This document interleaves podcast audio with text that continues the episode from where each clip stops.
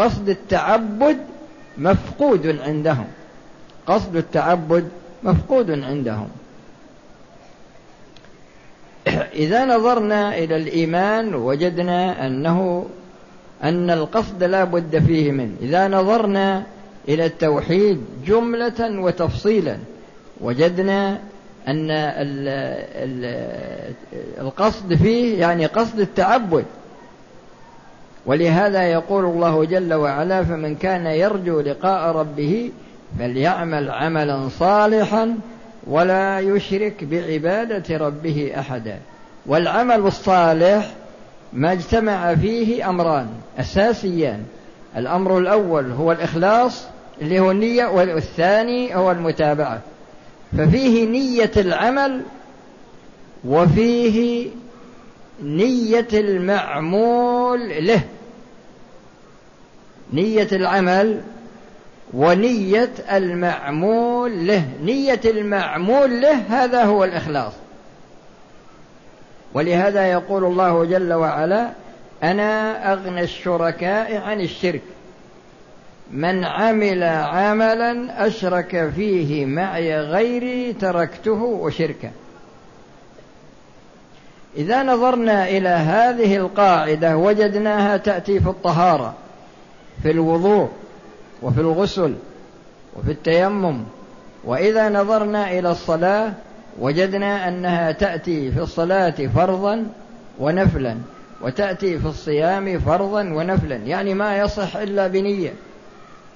وإذا نظرنا إلى الزكاة وجدنا النية تأتي فيها. وإذا نظرنا إلى العمرة وإلى الحج العمرة الإحرام الطواف السعي وهكذا.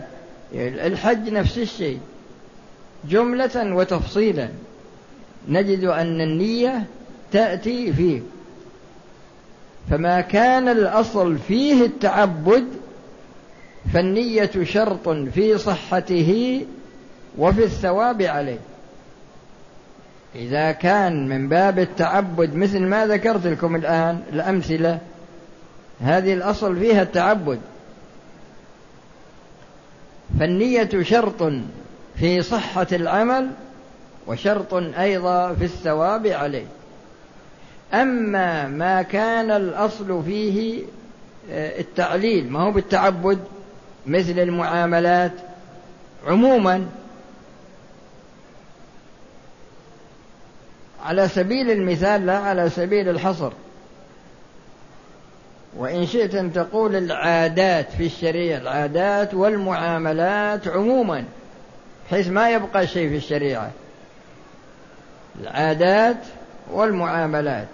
هذه النية شرط في الثواب عليها. النية شرط في الثواب عليها. فالإنسان يبيع ويشتري. ويتحرى الحلال قصده امتثال الأمر ويتجنب المعاملات المحرمة قصده امتثال النهي. هذا يثاب على عمله هذا. لكن إذا ما استحضر النية نية الامتثال البيع صحيح مثلا وتجنبه للحرام صحيح. لكن هو ما ما استحضر قصد الامتثال. استحضر قصد الامتثال. وبهذا يتبين لنا أن هذه قاعدة عظيمة ثبتت بطريق الاستقراء من القرآن ومن السنة وأن دخولها فيما كان الأصل فيه التعبد أن دخولها من ناحية صحة العمل ومن ناحية الثواب عليه وأن دخولها فيما لم يكن الأصل فيه التعبد أن دخولها فيه هو من أجل الثواب فقط لا من أجل صحة العمل. فلو أن إنسان باع وقال والله أنا ما نويت البيع يقول هذا ما هو من شأنك هذا كونك ما نويت البيع. لكن إذا باع ممتثلا تحرى البيع الشرعي وقصده الامتثال هذا يثاب على ذلك.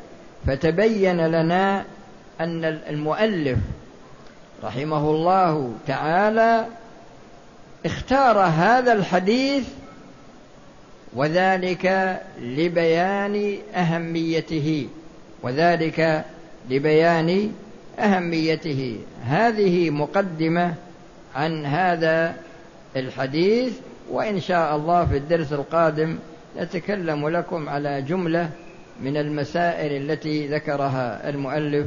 والسلام عليكم ورحمة الله وبركاته. الآن نأتي بالإجابة على بعض الأسئلة.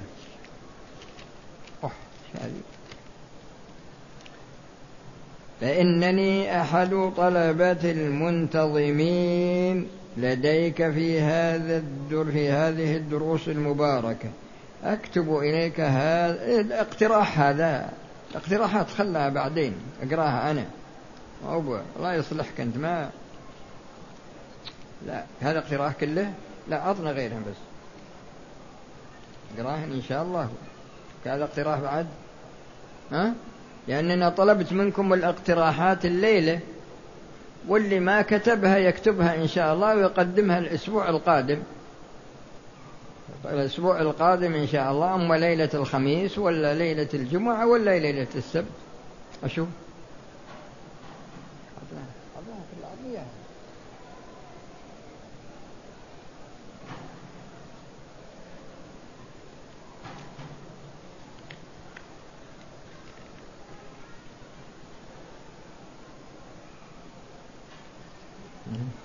كل الاقتراحات خلاها الحال.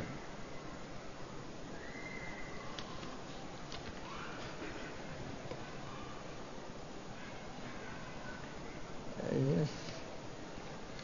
نشوف.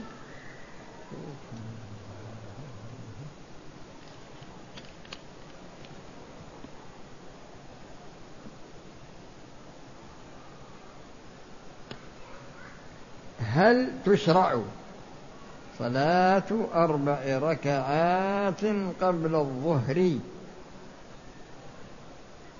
إذا أردت أن تصلي قبل الظهر رك... يعني ركعتين وتسلم وركعتين وتسلم وبعدها بعد صلاة الظهر أيضا تصلي ركعتين وتسلم وكذلك تصلي ركعتين وتسلم. وإذا أردت أنك تتطوع زيادة فباب التطوع واسع.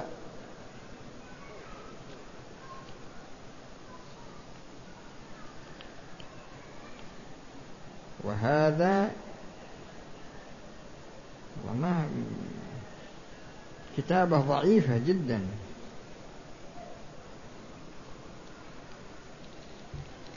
وهذا وهذا ما حكم الأناشيد؟ والله ظاهر أن هذا فاضي هذا ما عنده شغلا أبد. أريد أن ترشدني. والله يا أخي أنا ما سمعت الأناشيد التي تسأل عنها والحكم فرع عن التصور. فأنا ما تصورت الأسانيد حتى آه، أذكر لك الجواب عنها.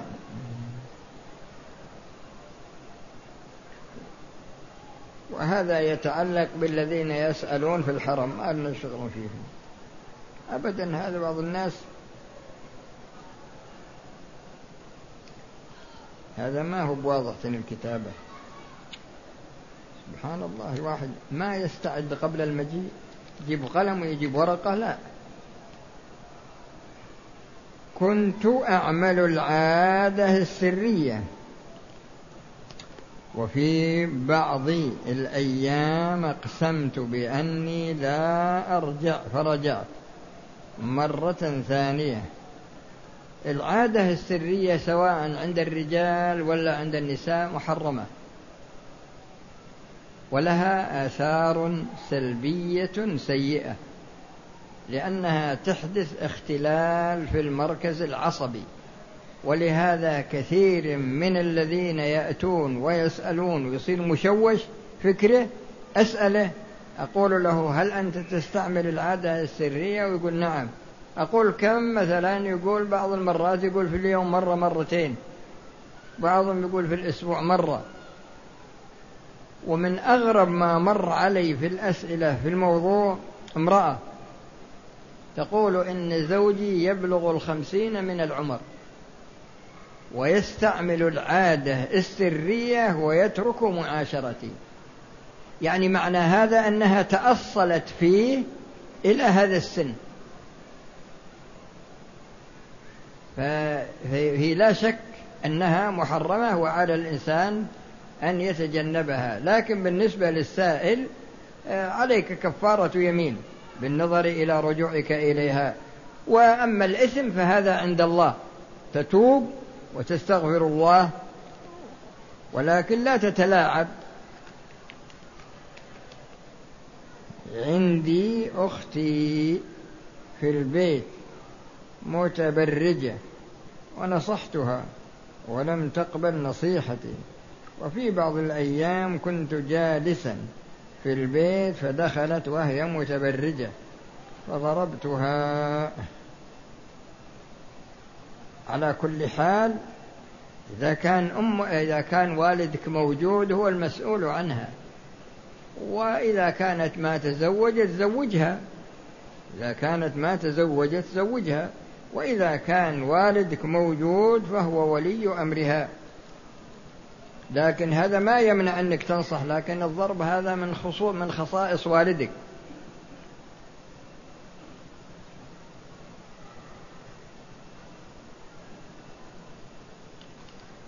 إيه فاضل هذا.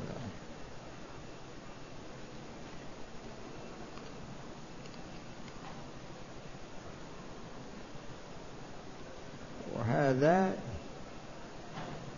وهذا يسأل يقول وش حكم تربية العصافير؟ هذا ما له الشغل هذا. وش تربية العصافير؟ يا أخي اجلس اقرأ القرآن بكل حرف عشر حسنات. القرآن ثلاثمائة ألف حرف وزيادة. تستطيع أنك تقرأ الجزء في عشر دقائق أو ربع ساعة أو على الأكثر ثلث ساعة. ثلث ساعة تقرأ فيها جزء فيها مئة ألف حسنة. لأن الجزء تقريبا عشرة آلاف حرف. لأنك إذا قسمت ثلاثمائة ألف على ثلاثين يطلع عشرة. عشرة آلاف والحسنة بعشر أمثالها. أما تبي تقعد تربي لك عصافير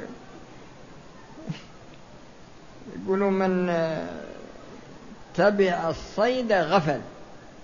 يعني يبي حصل عندك غفلة حتى عن الصلاة.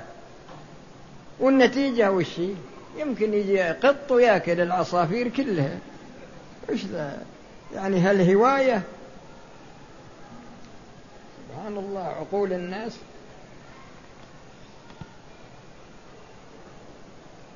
يقول وهذا يقول إنه مريض ما يدري بالسحر ولا لا على كل حال تعالج يا أخي. هذا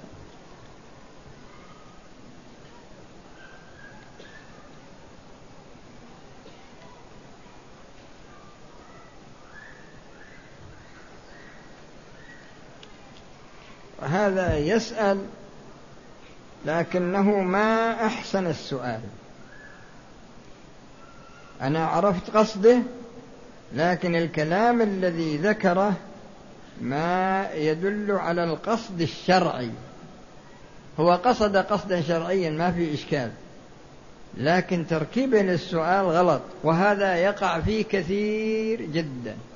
هو يقول العموماني أيهما يقدم؟ إذا كان الأول في الإباحة والثاني في النهي. يا أخي وبعدين جاب مثال. أحاديث النهي عن التطوع بعد العصر وبعد الصبح. هذا هذه المسألة هي أن الرسول صلى الله عليه وسلم قال لا صلاة بعد العصر. حتى تغرب الشمس ولا صلاة بعد الفجر حتى تطلع الشمس. إذا نظرنا إلى هذا الحديث وجدنا أن كلمة العصر لا صلاة بعد العصر. وجدنا أن كلمة صلاة نكرة في سياق في سياق قوله لا والنكرة في سياق النهي أو في سياق النفي أو في سياق الشر تكون عامة. تكون عامة. وها يعني فلا لا صلاة بعد الفجر لا صلاة بعد العصر. فهذا فيه نهي عن عموم الصلاة.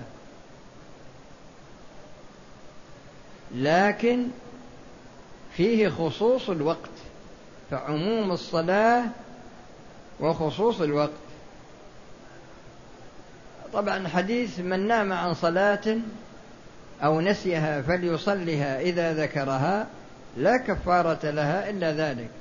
هذا في الفريضة لكنه عام في الوقت وخاص في الفريضة. حديث الآخر إذا دخل أحدكم المسجد فلا يجلس حتى يصلي ركعتين. هذا عام في الوقت خاص في ماذا؟ ها؟ خاص في الصلاة لأنه خاص في تحية المسجد. إذا دخل أحدكم المسجد فلا يجلس حتى يصلي ركعتين. هذا يسمونه تعارض دليلين بينهما عموم وخصوص وجهي. ما يقال إنهما عامان مطلقا ولا يقال إنهما خاصان مطلقا ولكن كل واحد منهما عام من وجه وخاص من وجه. ولهذا حصل خلاف بين العلماء من ناحية الترجيح بينهما. فمن نظر إلى إخراج خصوص الصلاة من عموم الصلاة خصوص الصلاة تحية المسجد من خصوص الصلاة قال يعني أخرج الخاص من العام وقال إذا دخل المسجد في وقت النهي فإنه يصلي لعموم النهي لأن لا إذا دخل أحدكم المسجد فلا يجلس حتى يصلي ركعتين. ومن نظر إلى إخراج خصوص الصلاة خصوص الوقت من عموم الوقت قال إذا دخل في غير وقت النهي فإنه يصلي ركعتين وإذا دخل في وقت النهي وعلى فإنه لا يصلي وعلى كل حال هذا الاختلاف موجود من زمن قديم.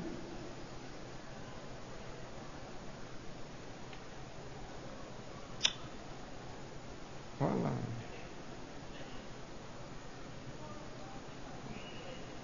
هذا يسأل.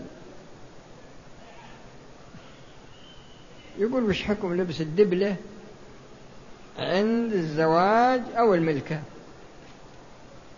والله ما أعرف أنا الدبلة. الدبلة قد تكون مثلا من ذهب وقد تكون ما أدري. لكن فيه ناحية مهمة جدا. بعض الناس يستعملها على أساس أنها تكون ربط لعقدة الزواج أو لعقد الزواج. يعتقد هذا الشيء وطبعا هذا ما يجوز لأن الأسباب بيد الله والمسببات بيد الله جل وعلا فما شاء الله كان. وإذا كان مثلا من ناحية الذهب فطبعا هذا لا يجوز. وهل يجوز القصر أو الجمع عند دخول المسافر محل إقامته؟ لا. يعني جيت إذا كان محل بلدك لا ما يجوز. لكن إذا كان محل إقامتك وأنت مسافر مسافة ثمانين كيلو عن بلدك وتريد الإقامة أربعة أيام فأقل ما في مانع من أنك تقصر وتجمع. وإذا كان تبي تقيم أكثر من هذا لا تقصر ولا تجمع. طيب ما يخالف.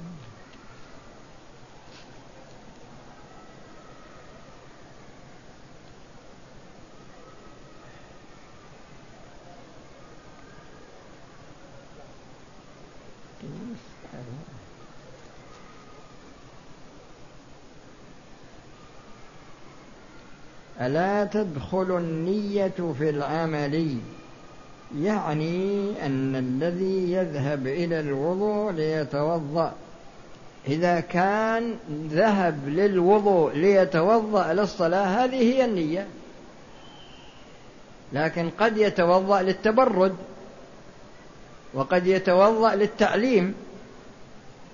أما إذا نوى رفع الحدث ذهب ليتوضأ من أجل رفع الحدث. ولهذا الحسن والحسين لما رأيا شيخا كبيرا يتوضأ ما أحسن الوضوء. فتشاورا فيما بينهما في أحسن طريقة لإرشاده. فاتفقا على أن يتوضأ أمامه ويجعلاه حكما بينهما أيهما أحسن وضوء فطلب منه أن يكون حكما فكل واحد منهما توضأ كأحسن ما يكون. فلما انتهيا قالا له ما أينا أحسن وضوءا؟ قال أحسنتما وأسأت. ثم رجع يتوضأ من جديد وهذه هي النتيجة التي يريدانها. وهذا من الدعوة بالحكمة. هذا من الدعوة بالحكمة. لو حصل كلام مثلا قالوا أنت شيخ كبير ما تستحي وصلت هذا السن وأنت ما تعرف تتوضأ يبي يقول ما لكم في شغل؟ مثلا ولهذا كان فيه يعني قصة ثانية كان في شخص يمكن يبلغ الستين أو السبعين ما يصلي الفجر في المسجد أبد.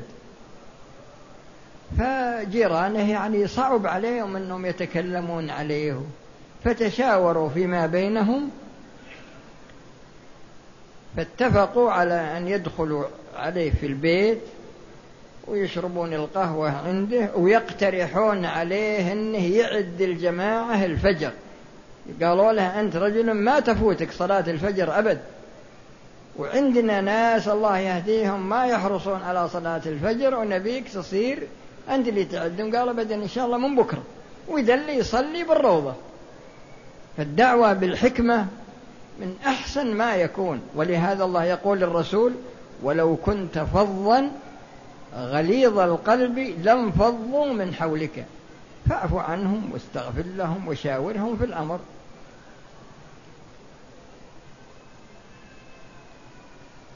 وكان في قصة الشيخ القرعاوي الله يغفر له لأنه من الدعاة بالحكمة. جلس عند شيخ قبيلة. وشيخ القبيلة طبعا ما هو بسائل لا عن ولا عن غيره وكان عنده حق الدخان هذا اللي يسمونه السبيل. طلعه يبي يشرب وقال له الشيخ أعطني إياها. قال وش تبي؟ قال مالك شل أبي أعطاه إياه وقام أخذ منحار وغسله نظفه مرة وملاه من الدخان وولعه. يوم دله يشتغل قال الحين خذ اشرب. قال طيب أنتم تحرمونه. قال أنا ما أريد أنه يجتمع لك ضرر الدخان وضرر الوسخ. يكفيك ضرر الدخان. قال أنت تقول هالكلام؟ قال نعم. قام الرجل وألقى السبيل وكيسة الدخان في الضوء وقام وتوضأ وصلى ركعتين وصار سببا لتوبته منه. فالدعوة بالحكمة من أهم الأمور لطالب العلم لأن صاحب المعصية مثل المريض والداعية مثل الطبيب. لازم انك تصف لهذا المريض الدواء الذي يعالج مرضه لكن تعطيه مرض يقتله؟ لا. أو يزيد مرضه؟ لا. هل السنة الراتبة في الحرم؟ تعادل نعم. داخل الحرم مش مو بداخل المسجد فقط داخل الحرم عموما. ألا تدخل النية؟ هذا تكلمنا عليه.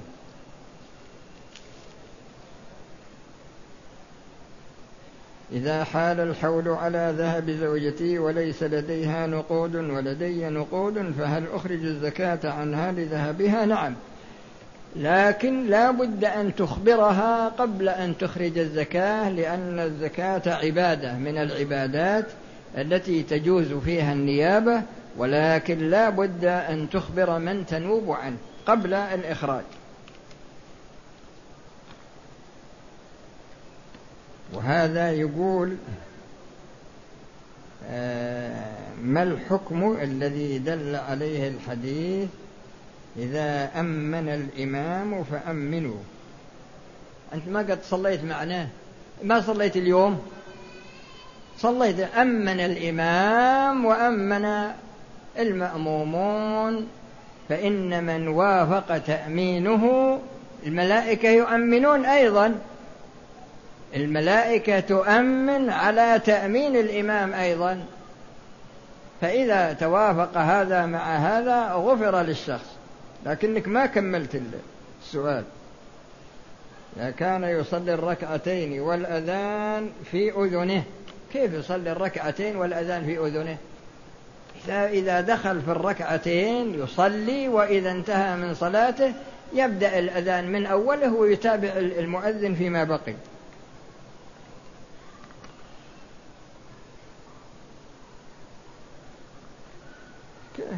كل أحاديث مفروضة هذه ما هي ما هي بواقعة للشخص. ما لا حاجة حنا بالأسئلة الواقعة.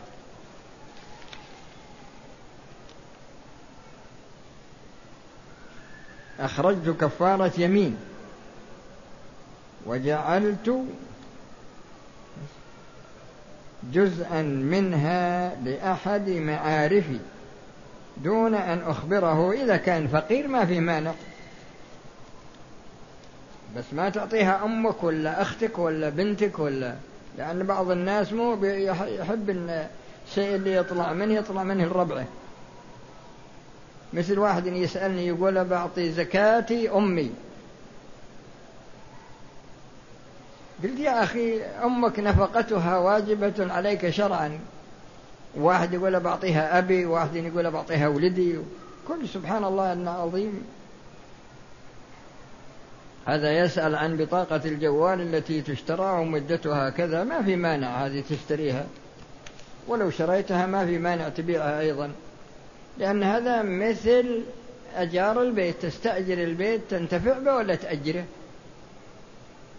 امرأة جاءتها جاءها الحديث وعادتها ستة أيام وبعد يمكن الحدث وبعد اليوم السادس جاء معها زوجها ثم جاءها الحيض لمدة يومين فما الحكم؟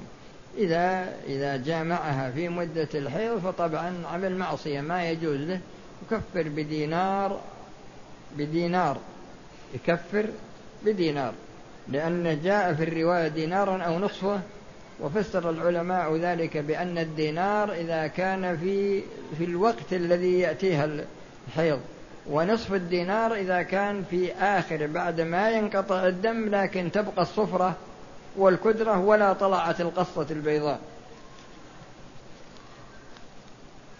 سبحان الله الشيطان حريص على إيقاع بني آدم. ولا وش يعجل ما بين الطهر والحيض فترة طويلة علشانك لكن سبحان الله في أحد أيام رمضان وقبل صلاة الفجر بثوان جاء وقبل صلاة الله. هذا من الجنس الأول. قبل صلاة الفجر بثواني مش قبل أذان الفجر. يعني سبحان الله على كل حال كل منهما بثوان جامع رجل زوجته فأذن المؤذن وهي كانت منتبهة للأذان أم الزوج على كل حال كل واحد منهما عليه صيام شهرين متتابعين. عتق رقبة فإن لم يستطع يصوم شهرين متتابعين ويصوم نفس اليوم. أبدا سبحان الله الشيطان يشتغل مع بني آدم ولا ينتبهون لاشتغاله معهم.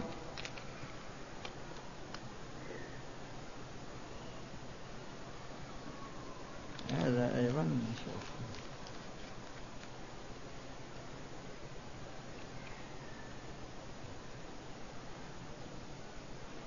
كيف يدخل الرجل مع الإمام وقد أتى وقد صلى الإمام ركعة من العشاء والرجل لم يصل المغرب؟ إذا إذا جئت بهذه الحالة وهذا مثال يعني فارضة من رأسه. الشخص إذا دخل وقد أقيمت صلاة العشاء يصلي مع الإمام العشاء. فإذا انتهى يصلي المغرب لأنه يخشى فوات الحاضرة.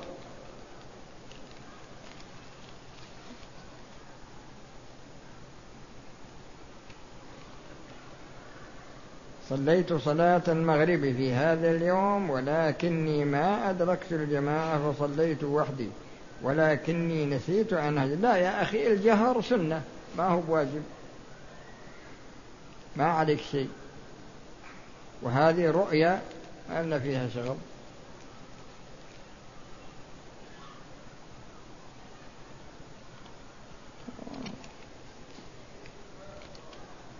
وهذا يقول امرأة يأتيها الحيض ستة أيام ثم جامعني